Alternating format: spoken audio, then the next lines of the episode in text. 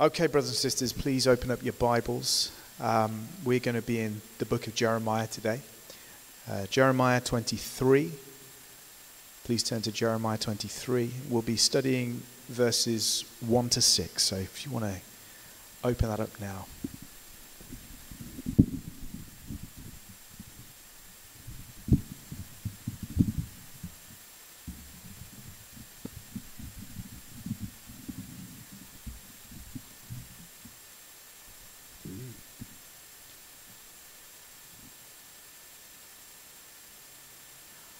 Woe to the shepherds who destroy and scatter the sheep of my pasture, declares the Lord.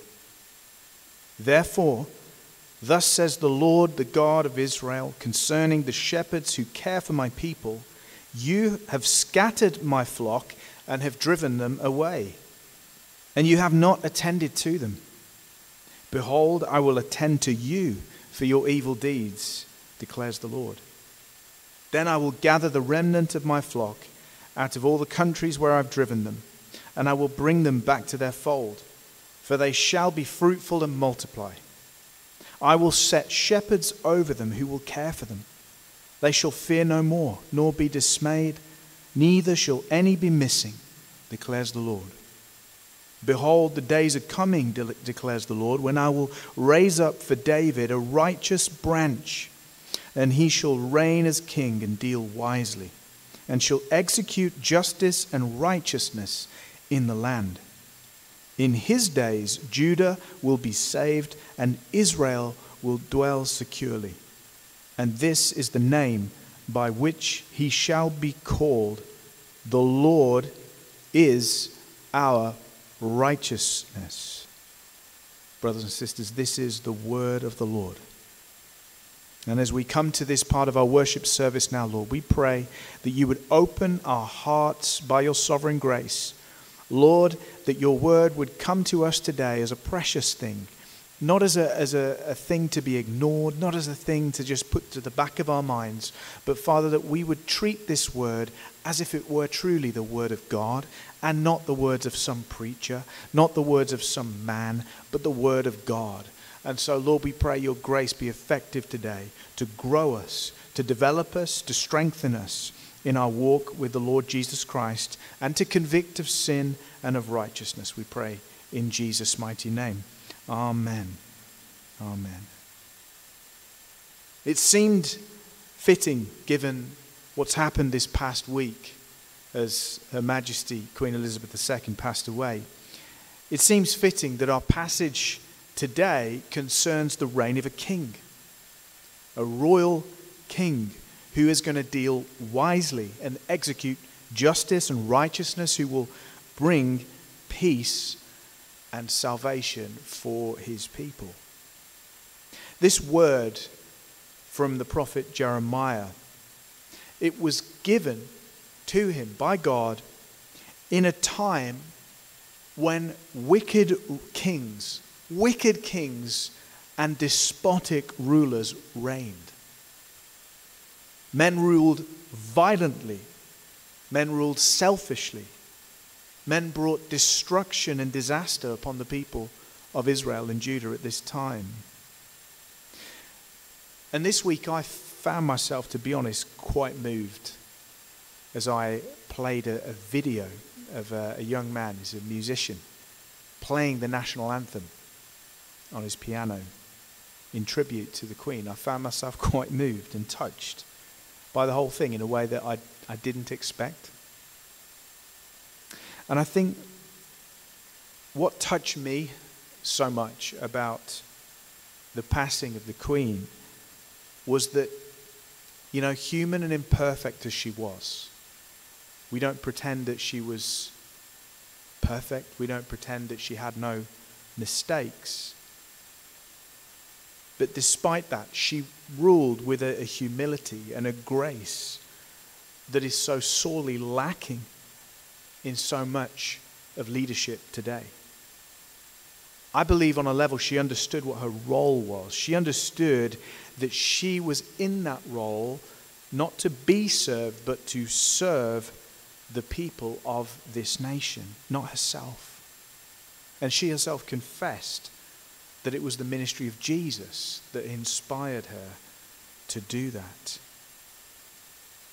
I think Queen Elizabeth, in a way, she was the last vestige of a bygone era. Do you see that? How she really was the last figurehead of a time that has now gone. She was crowned in the 50s. She was crowned while there was still rationing. She was crowned in a time before the rise of the mobile phone, before the time of social media. It's a different world. And so it feels as though we are now moving into a, a new epoch, which is in some ways exciting and in some ways causes some anxiety, I think. Why was it that we all, so many of us, grieved and mourned her passing? I think it's because deep down, deep down in each of us, there is a desire. There's a desire to be ruled over by a ruler who is wise, a ruler who brings justice and peace, a ruler who brings righteousness back to the land. I believe that deep down each of us wants a king like the king mentioned here in Jeremiah 23, the one that is called the righteous branch. Anyway, moving on to the text. We're studying today this, this name of God. We have a series working through the biblical names of God in the Old Testament. And this name, Yahweh Sidkenu, is Hebrew. It's made up of two Hebrew words. The first is the divine name, which you can see there on the screen, signified by YHWH. Now, the Jews treat this name as so holy that they don't even say it. In fact, in my Hebrew lessons, I'm not allowed to pronounce that word. My Hebrew teacher makes me say another word. That is the holiness that this word stands for. And I think even though we as Christians, knowing that God is our Father, we have no fear of pronouncing this word, but I want you to understand something about this name. I want you to understand something of its holiness, of its gravitas, of its power, that the Jews dare not even speak it out loud. Isn't that incredible? They call God Hashem, which means the name, or Adonai, which means Lord. They will not even pronounce that name because it's too holy. It's a name that belongs only to God. Only to God. You remember we studied another name for God, which was Elohim. Remember we studied that together? I don't know if you've listened back through the podcast, but the name Elohim, it is given to other entities in the Bible. In fact, it's given to certain angels in the Bible, Elohim. But this name is only ever given to God. It's a very, very holy, precious, and powerful name. So the first word is this name, Yahweh. The second name, Sidkenu, is actually a word which means righteousness. It means righteousness. And those two letters on the end uh, in Hebrew is a nu and a vav. Nu, it means our. So it's one word, but it's meaning our righteousness. So it's Yahweh, our righteousness, or Yahweh is our righteousness. And it's a name for God that appears just twice in all of the Bible. And both occurrences are in this book of Jeremiah. This is the first time it's used in chapter 23. And it's used again in chapter 33 to refer to Jerusalem. It says, In those days and at that time, I will cause a righteous branch to spring up for David, and he shall execute justice and righteousness in the land. In those days, Judah will be saved, and Jerusalem will dwell securely. And this is the name by which it will be called The Lord is our righteousness. But here in chapter 23, we're told that this name, Yahweh Sidkenu, it will be the name of a man. It will be the name of a king, a king who is related to David, who will rule and reign and bring peace and prosperity to Judah and Israel. Now, I want you to think, because it's always helpful when we're reading the Bible, not to just read it to try and get nuggets of encouragement for ourselves. So many of us grew up doing that, and there's nothing wrong with it. There's nothing wrong with opening your Bible and letting it open wherever it may, and then looking and finding a word that brings encouragement. Absolutely nothing wrong with that. However, that's not how we learn to understand the Word of God. The way we learn to understand it is when we understand what those words meant first to the people that they were originally written to. That's the study of what we call exegesis. It's a Greek word which means getting the meaning out of the text and not reading our own meanings into the text, right? So we need to understand how this prophecy of this coming king would have sounded to the Jews that heard it at first all those years ago. Because the idea to them of a righteous ruler coming from the house of David would have seemed really far fetched. It would have sounded wild at the time because David's line seemed to be all but ended. Apart from an, just a handful of kings, just a few men Hezekiah, Josiah, Jehoshaphat, and one or two others all of David's line had become corrupt and degenerate. And now Babylon had come and had taken two of the kings, Jehoiakim and his son Jehoiachin, out into exile, and they'd set up this puppet ruler called Zedekiah in his place. And interestingly, the word Zedekiah, does that sound anything to you like Sidkenu? Zedekiah, Sidkenu? Because it means essentially the same thing. Zedek, which means righteousness, and Kaya, which means God is my righteousness. That's what Zedekiah means. And we're told Zedekiah was not a nice guy. He did some awful things, and we read about them in 2 Chronicles 36. It says that he was evil in the sight of the Lord. He did not humble himself before Jeremiah the prophet, who spoke from the mouth of the Lord. He also rebelled against King Nebuchadnezzar, who had made him swear by God. He stiffened his neck and hardened his heart against turning to the Lord, the God of Israel. All the officers of the priests and the people likewise were exceedingly unfaithful, following the abominations of the nations, and they polluted the house of the Lord that he made holy in Jerusalem. The Lord, the God of their fathers, sent persistently to them by his messengers, because he had compassion on his people and on his dwelling place. But they kept mocking the messengers of God despising his words and scoffing at his prophets, until the wrath of the Lord rose against his people, until there was no remedy. God calls these kings, Zedekiah, Jehoiakim, Jehoiachin, he calls them something. He calls them shepherds who destroy. Shepherds who destroy. They're kings, but they're called shepherds by God. And these shepherds are shepherds in name only, because God says they had no regard for his sheep. They scattered his sheep. They didn't look after them. They didn't attend to their needs.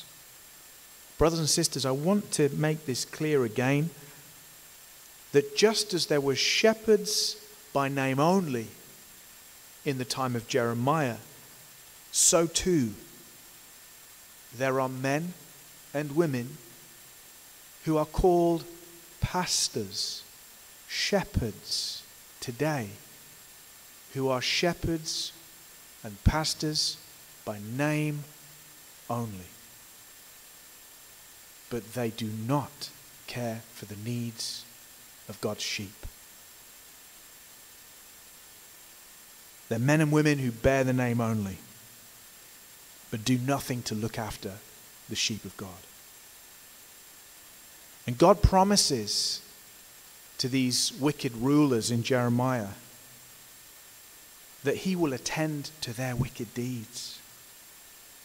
This prophecy is an oracle of judgment against false shepherds ruling over the people of God. And it's a sobering warning to all false shepherds today.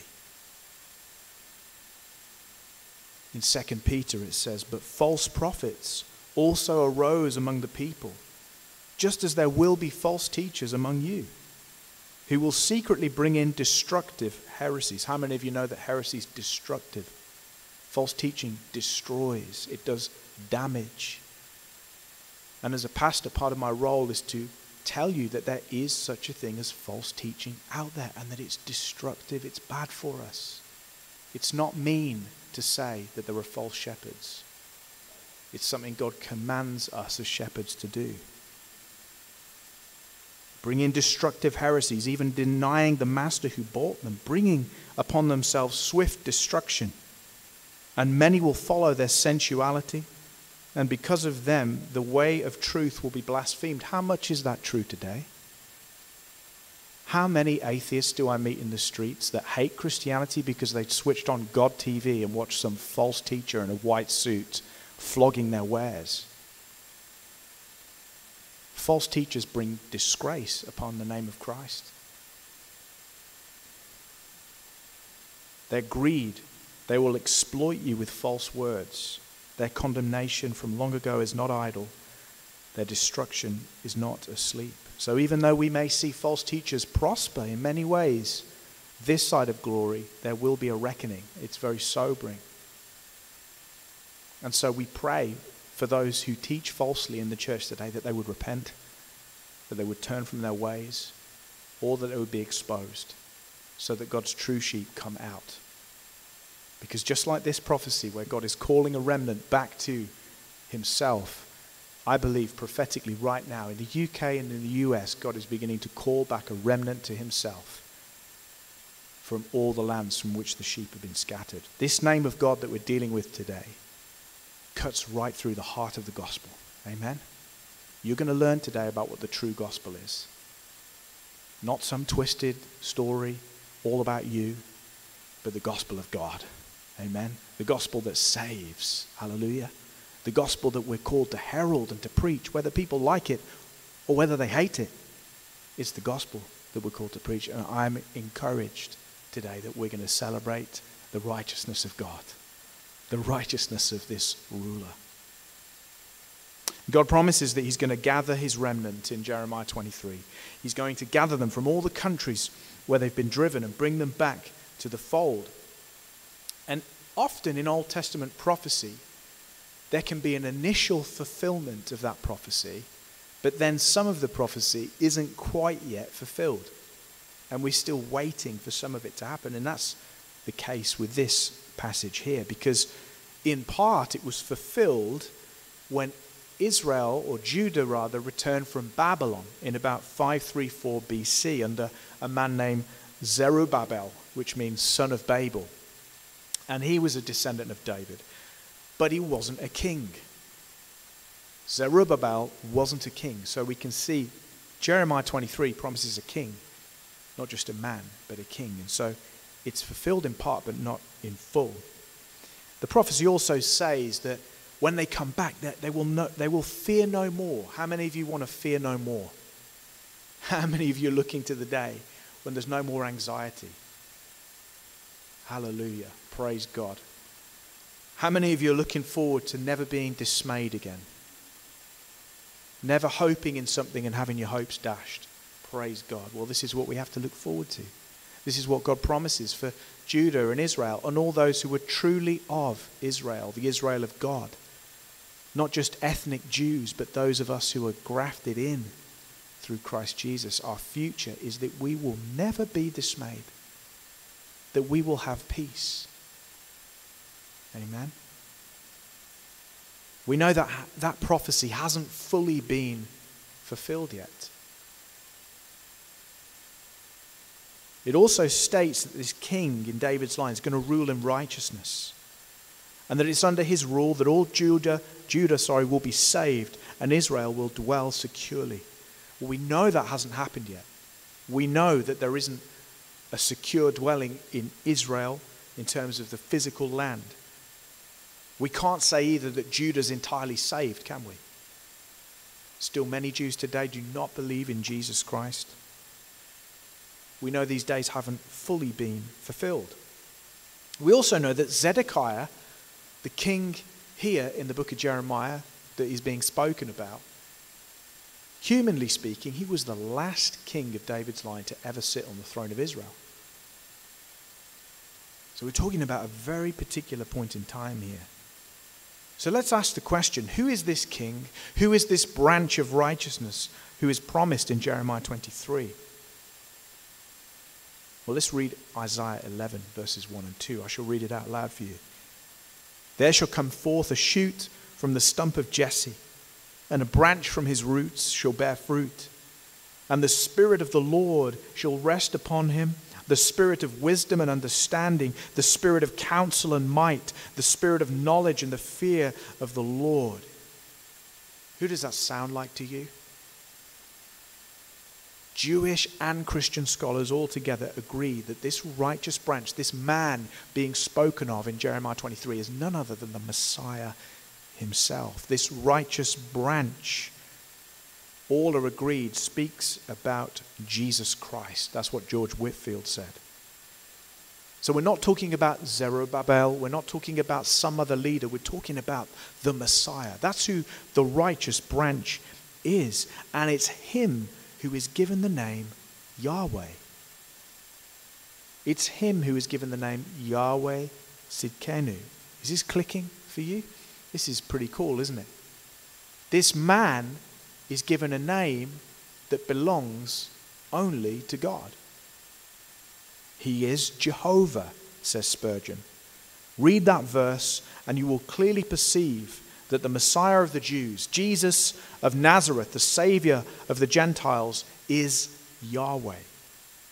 He has the incommunicable title of the Most High God. Calvin says he is called Yahweh because he is the only begotten Son of God and one of the same essence, glory, eternity, and divinity with the Father. Now, I will say this there is debate over this passage and how much this passage actually proves the divinity of Christ, because some read it ever so slightly differently. And though I think actually in the Bible there are stronger texts that we could use to prove the divinity of Jesus, I do think it's significant that he's attributed this name here. Because that full name, Yahweh, isn't attributed to any other being other than God. Yes, you could say, well, didn't Moses call his banner, that altar that he built, didn't he call that Yahweh Nissi? Well, you don't think that the altar's Yahweh, do you? Or you could say, well, isn't Jerusalem called Yahweh Tzidkenu? Well, we don't think that Jerusalem is Yahweh, do we? Yes, granted. But that name, the full name, is never given to any other being, any other living being other than God. So I think it is significant. So Christ himself is Yahweh Sidkenu. He is Yahweh, our righteousness. I want you to note something, brothers and sisters. This name here, it's not translated Yahweh is righteous. That's not the translation, is it? The translation is Yahweh, our righteousness. He isn't a king who's just righteous on his own behalf in and of himself, but his righteousness is actually something that is shared with his subjects. It actually belongs to them. It's not just his righteousness, but it's our righteousness. It's our possession. All who are ruled by this king take a share in his righteousness. George Whitefield, the great English preacher of the 18th century, said, Whoever is acquainted with the nature of mankind in general, or the propensity of his own heart in particular, must acknowledge that self righteousness is the last idol that is rooted out of the heart. You know, by nature, by nature, all of us are born into this world spiritually blind, spiritually dead to our own unrighteousness. We don't think we lack righteousness until we get an encounter with God. And I think Whitefield's right. Because many can sit in the pews in a church their whole life and still think that they, in some way, are righteous in God's sight. That they don't need any help from Him. They don't need grace. They don't need forgiveness. They're a good person in the grand scheme of things. Self righteousness is the last idol that's rooted out of the heart. The Apostle Paul said in Ephesians 2 1 and 2, You were dead in your trespasses and sins which you once walked. You were dead. That's a very severe statement. The apostles and Christ Himself didn't see us as people who were generally good. They didn't see you as somebody who just needed a bit of help, right? Pretty good, got a good heart, just need to be taught the right way, and they'll be able to make themselves right with God. There's nothing of that in the New Testament. There's no idea of this thing of we're all just generally lovely people who need a little bit of help and education, but we're going to be okay. That's not the message of the gospel. That's not the message of the Bible. It isn't the message of Jesus Christ, and it's not the gospel. You know, the first thing that the gospel is is a proclamation of the absolute ruin of mankind. The absolute ruin of mankind, the inability of any of you to make yourself right before a holy and righteous God. It's a very, very serious thing to have to stand before a holy God on the day of judgment and believe that you're right in His sight without Christ. That's a serious, serious thing. How have we got in this state? How did this happen? How have we ended up in this place where Paul says that we're dead? What can a dead person do? Nothing. When Adam and Eve sinned in the Garden of Eden, they, they simultaneously, that means at the same time, they lost both their innate righteousness, their innate God given uprightness of heart. They lost that as well as accruing a debt. They accrued a debt of sin against God when they disobeyed Him and ate that fruit in the garden. They both lost their uprightness of heart, their nature, which was predisposed. You know what that means? Beforehand, conditioned towards God. They lost that. They lost their innocence, and instead they accrued a debt of sin against God. And it's that condition, that condition, that fallen condition that Adam and Eve walked into when they sinned. It's that condition that's handed down to every single one of us. Every single descendant of Adam and Eve carries in them that brokenness, that disconnect to God. And all of us then go ahead and build up, rack up a debt of sin of our own against God. I want you to see how serious it is. We're all born with what's called a, a sinful nature. A sinful nature. That's an, a natural inclination towards sin. That's called a sinful nature. You don't know what a sinful nature is really until you understand the law of God. That's why we believe that the law is for today, in the sense that we need to hear God's holy standards for life. We need to know what right and wrong is. How many of you understand that the world is forgetting what right and wrong actually are? The standards of right and wrong are being blurred beyond all recognition in culture. And sadly, so many in the church are happy to go along with it. We need the law of God to drive a spear into our sinful hearts and say, This is wrong. Amen? How many of you don't mind being convicted when you read the Bible? I don't mind it because I tell you what, I understand I'm a sinful man. I understand I'm broken in ways that I don't even yet comprehend. You ever understood that before? Because God justifies us in one moment, right? We read about that earlier. But He sanctifies us over our whole lives. You'll never finish the journey of sanctification. That is the cleansing of your walk until you go to glory. Do you sometimes look back on your social media profiles at something you posted five years ago and go, oh, wow, yikes? Or a photo pops up you tagged in and you're like, Lord Jesus, have mercy, remove tag.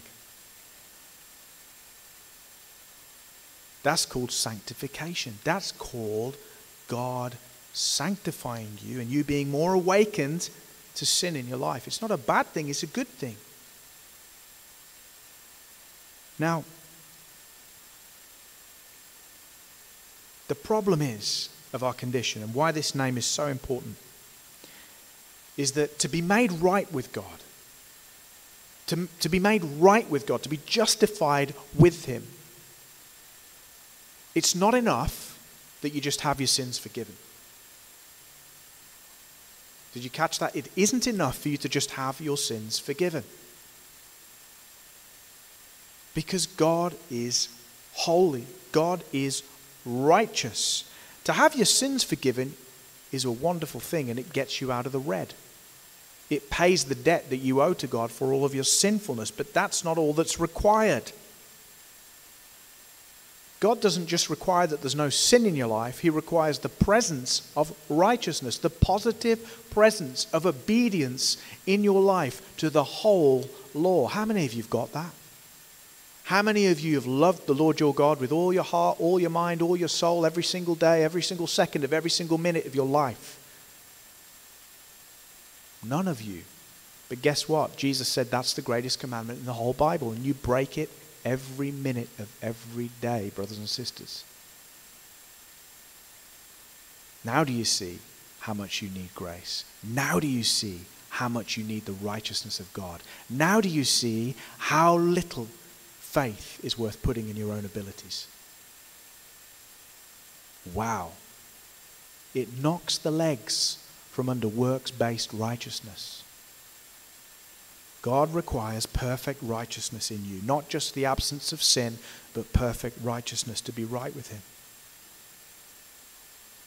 Now, Jesus, this righteous branch, Yahweh Sidkenu, our righteousness, the second Adam, right? That's what he's called in the New Testament. You ever catch that? He's the second Adam. He came to put right what the first Adam got wrong. And it's in his death that he pays for the sins of mankind. It's in his death where your sins are paid for. But catch this when you put your faith in Jesus Christ, it's not just his death that you receive, it's not just payment for sins that you receive, it's more than that. You also receive the perfect life that he lived on your behalf in the way that he never sinned, in the way that he fulfilled all God's law, in the way that he was perfect, in the way that he did all things well. You also receive by faith his righteousness as your own. Brothers and sisters, this is the doctrine of justification. How many of you understand it's important to know doctrine in 2022? Please this is the revival that's happening in the church that everybody's missing. Everyone's going to meetings expecting to feel woozy and fall down. There's nothing wrong with that, but let me tell you this what the Holy Spirit's doing in 2022 is bringing doctrine back to the front seat of His church. People say things, don't they? Oh, I love Jesus. I don't like theology. I just love Jesus, man. You can't define Jesus without theology. You don't know who Jesus is without doctrine. We're talking today about the doctrine of justification. The doctrine of justification. That is His righteousness. Say His righteousness. His righteousness, not mine. His is imputed, or another word for imputed is charged to my account. His works, His goodness, His death, his perfect life, is reckoned to you as if it was yours. Hallelujah. Praise. Now we're talking about the gospel. Now we're talking about the truth of the gospel, the works, the death, the life of Christ reckoned to all those who believe on him as if it was their own. As if you did those things. This is what we're talking about when we talk about Yahweh Sidkenu. This is the doctrine of imputation.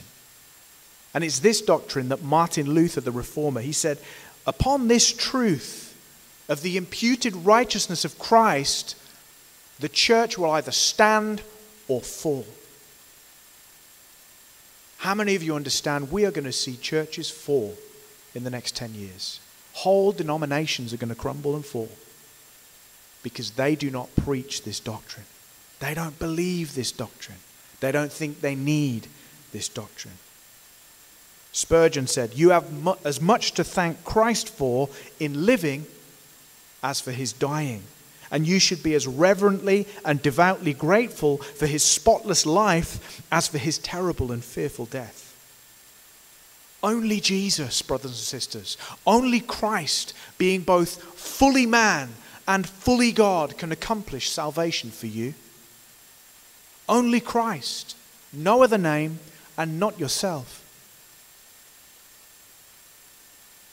He being God, He being Yahweh, meant that He could take the infinite wrath of Yahweh against your sin in His body. I want you to capture this.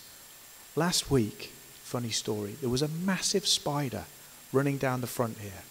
We were all very scared of it until Mr. Smirrel with his size 12s came and stomped on it made a real mess. Do you think Mr. Smirrel had to go to jail? He went to ideological jail in my daughter's heart for a few hours, but he didn't have to go to jail. Guess what? Because the crime he committed was against a spider, against an arachnid, right? What do you think would have happened if he'd stomped on a person? What then? I'm not suggesting that he did. he'd be in trouble. There would be charges coming his way, rightfully, because he stood upon a person, somebody made in the image of God, somebody with inalienable rights and value and worth. Do you understand that? People have rights and value because of the fact that they're made in the image of God, regardless of what they believe, where they come from. And when we commit a crime against a person, it's severe because we are marring the very image of God. Now, if it's severe to commit a sin against one of God's creations, against one made in his image, how much more severe to sin against God himself, a being who is infinite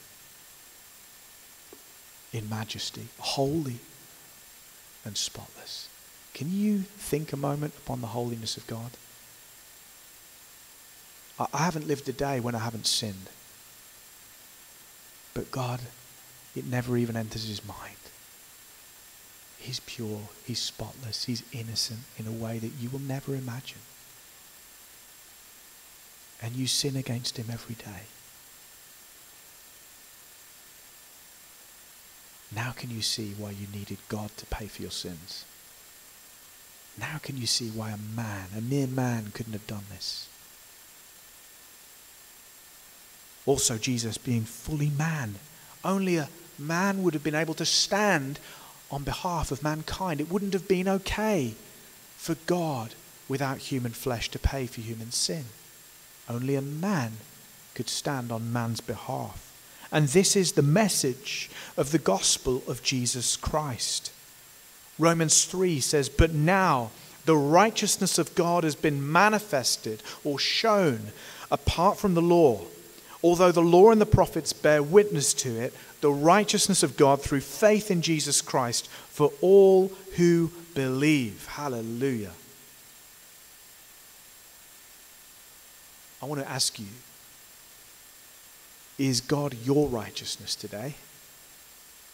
Is he your righteousness? Because I believe that the idol of self righteousness, as Whitefield calls it, it is very hard to get out. You need Daz to bleach that thing out. That's what I thought of then. Remember Daz? Such a 90s kid.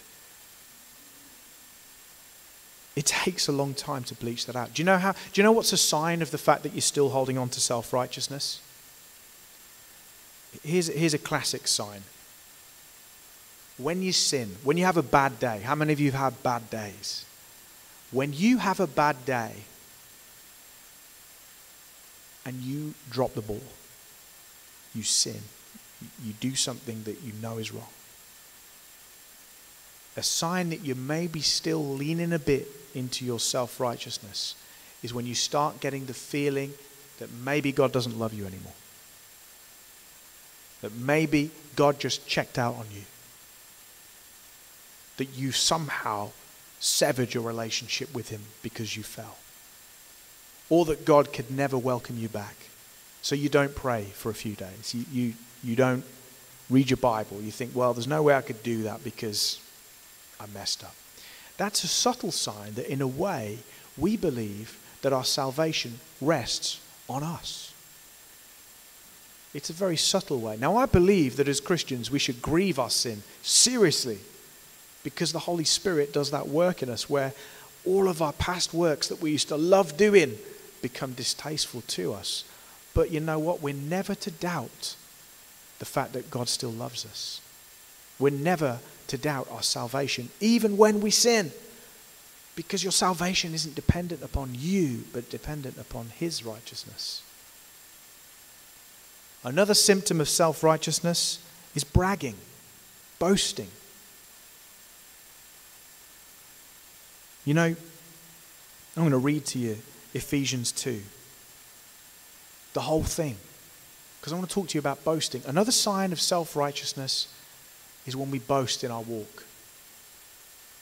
When we talk about how we have attracted the favor of God by something we did. When we talk about our accomplishments, our achievements, and that it's those that somehow brokered the favor of God into our lives. You ever heard preachers preach like that? You know, I sowed this seed and God just blessed me. You know, I just postured my heart in a particular way, and, and because of that, God couldn't help but put favor on my life. Uh, I, I'm going to I'm going to read a verse to you that's going to show you what grace really means. Ephesians 2 1 to 10. And you were dead in your trespasses and sins in which you once walked. That's everyone. That's all of you. There's no one in this world that didn't begin dead spiritually. You were dead in your trespasses and sins in which you once walked, following the course of this world, following the prince of the power of the air, that is Satan, and the spirit that is now at work in the sons of disobedience, among whom we all once lived in the passions of our flesh, carrying out the desires of the body and the mind. And we were by nature children of wrath. This is the Bible. All not under the grace of the Lord Jesus Christ is described as children of wrath. Do you know you were once a child of wrath? Wow. All were by nature children of wrath like the rest of mankind, but God, two of the most beautiful words in the whole Bible, but God being rich in mercy. Did you know that? God is rich in mercy, and I am glad about that because of the great love with which He loved us, even when we were dead in trespasses. He made us alive together with Christ. Do you see you doing anything there? Where's my role? Where's the bit where Graham postured his heart correctly and then God blessed him? I'm not seeing it there. I only see one active party God. But God. He made us alive together with Christ. By grace you have been saved, and raised us up with him, and seated us with him in the heavenly places in Christ Jesus, so that in the coming ages he might show the immeasurable riches of his grace and kindness towards us in Christ Jesus. For by grace you've been saved through faith. And before you can go, oh, my faith, this is not your own doing. It is the gift of God, not a result of works, so that no one may boast. For we are his workmanship, created in Christ Jesus for good works, which God prepared beforehand that we should walk in them. Brothers and sisters, don't try and mix God's righteousness with your own. Don't think that you can improve upon the perfect righteousness of Christ.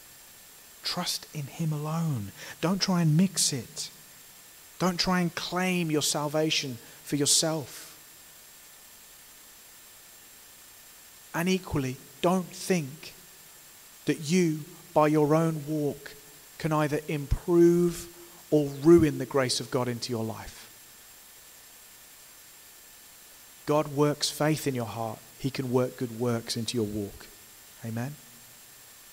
Good works don't save you, but they do prove your salvation. If you want to be saved, how many of you want to be saved? How many of you are saved? Hallelujah. You should know that. We want a church full of people that know they're saved. Hallelujah. If you want to be saved, let go of any confidence you have in your own works. Let go of it. Drop any confidence in the flesh. Count your works as nothing. You know what Paul says? He says, if anyone has confidence in themselves, in the flesh, it's me. I'm a Jew, he says, a Benjamite, a Pharisee. He gives all of his reasons for confidence in the flesh, and he says, Do you know what? I count it all as rubbish. You know, the Greek word that's translated rubbish is a bit ruder than the translation rubbish, and I won't repeat it here. I count it all as refuse so that I might gain the righteousness of Christ. You know what, brothers and sisters?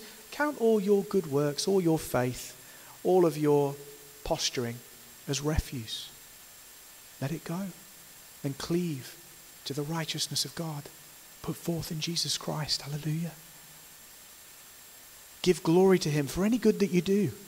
Anything that you do in your life, whether it be faith, whether it be hope, whether it be acts of charity, you do them because God works them through you and in you.